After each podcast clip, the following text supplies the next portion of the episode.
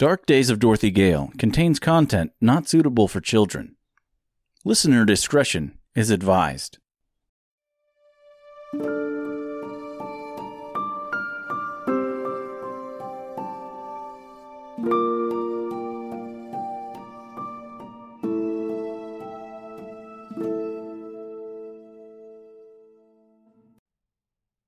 Dark Days of Dorothy Gale, Chapter 45 The Red Door.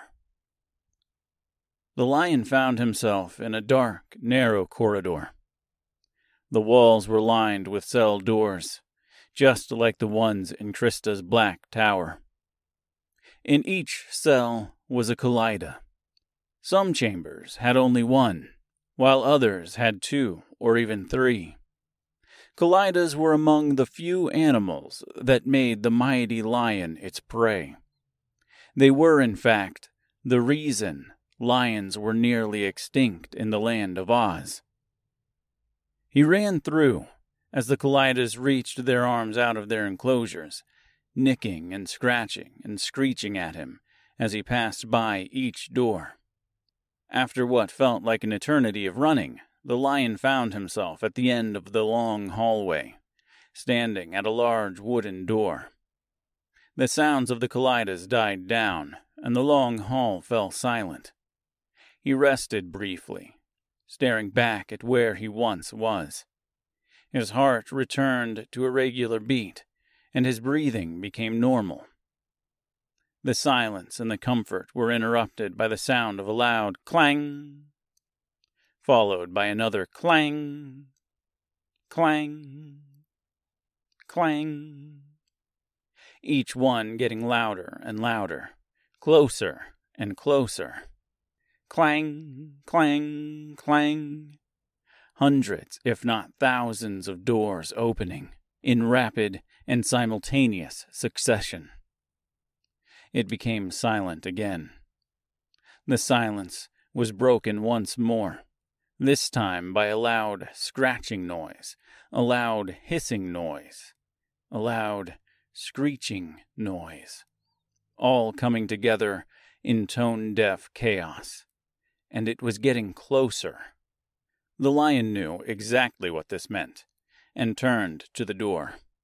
He scratched at it madly until he managed to bore a small hole in it, eventually breaking through completely with a hole large enough for him to escape. The door led to a large hedge maze. He ran frantically as he knew the Kalidahs were naturally faster than he was, and while he would have stood a chance against one or maybe even two, he would be quickly outnumbered and overrun. Right turn, left turn, left turn, right, right, right, back, back, back, left, right, left, right, left.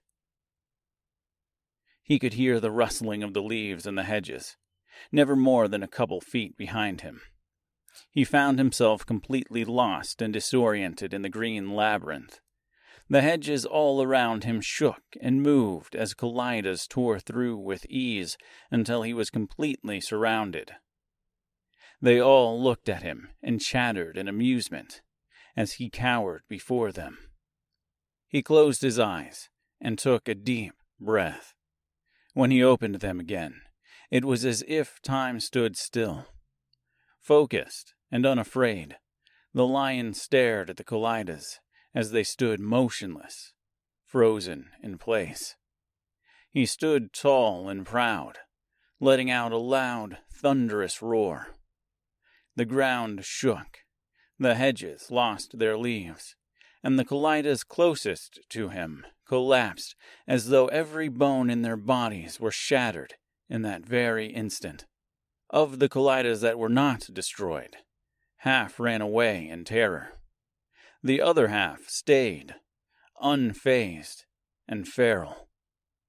At least fifty kaleidas rushed all around him, climbing and scratching him, biting and ripping into him, tearing his flesh like it was nothing but tissue paper. The lion braced himself and fought them all off one by one, disemboweling any within reach of his front paws, snapping the necks of any unfortunate enough to get near his large mouth.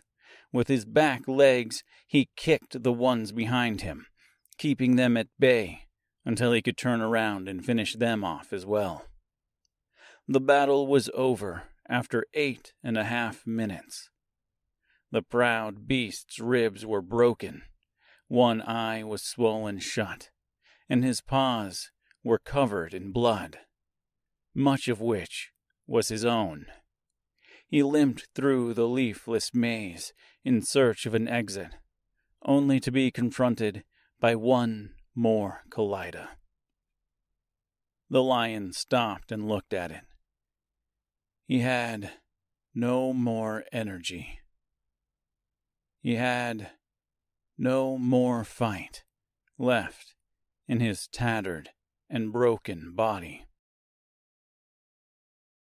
The lion attempted to roar, but it was more humiliatingly weak than terrifying. A wheezing sound of exhalation. The Kalidah chattered and kicked the dirt behind him like a bull ready to charge, and took to the lion in a rabid frenzy. Ramming its head into the lion's, it knocked the once proud beast onto its back. It leapt upon the lion's stomach and tore into him with long claws.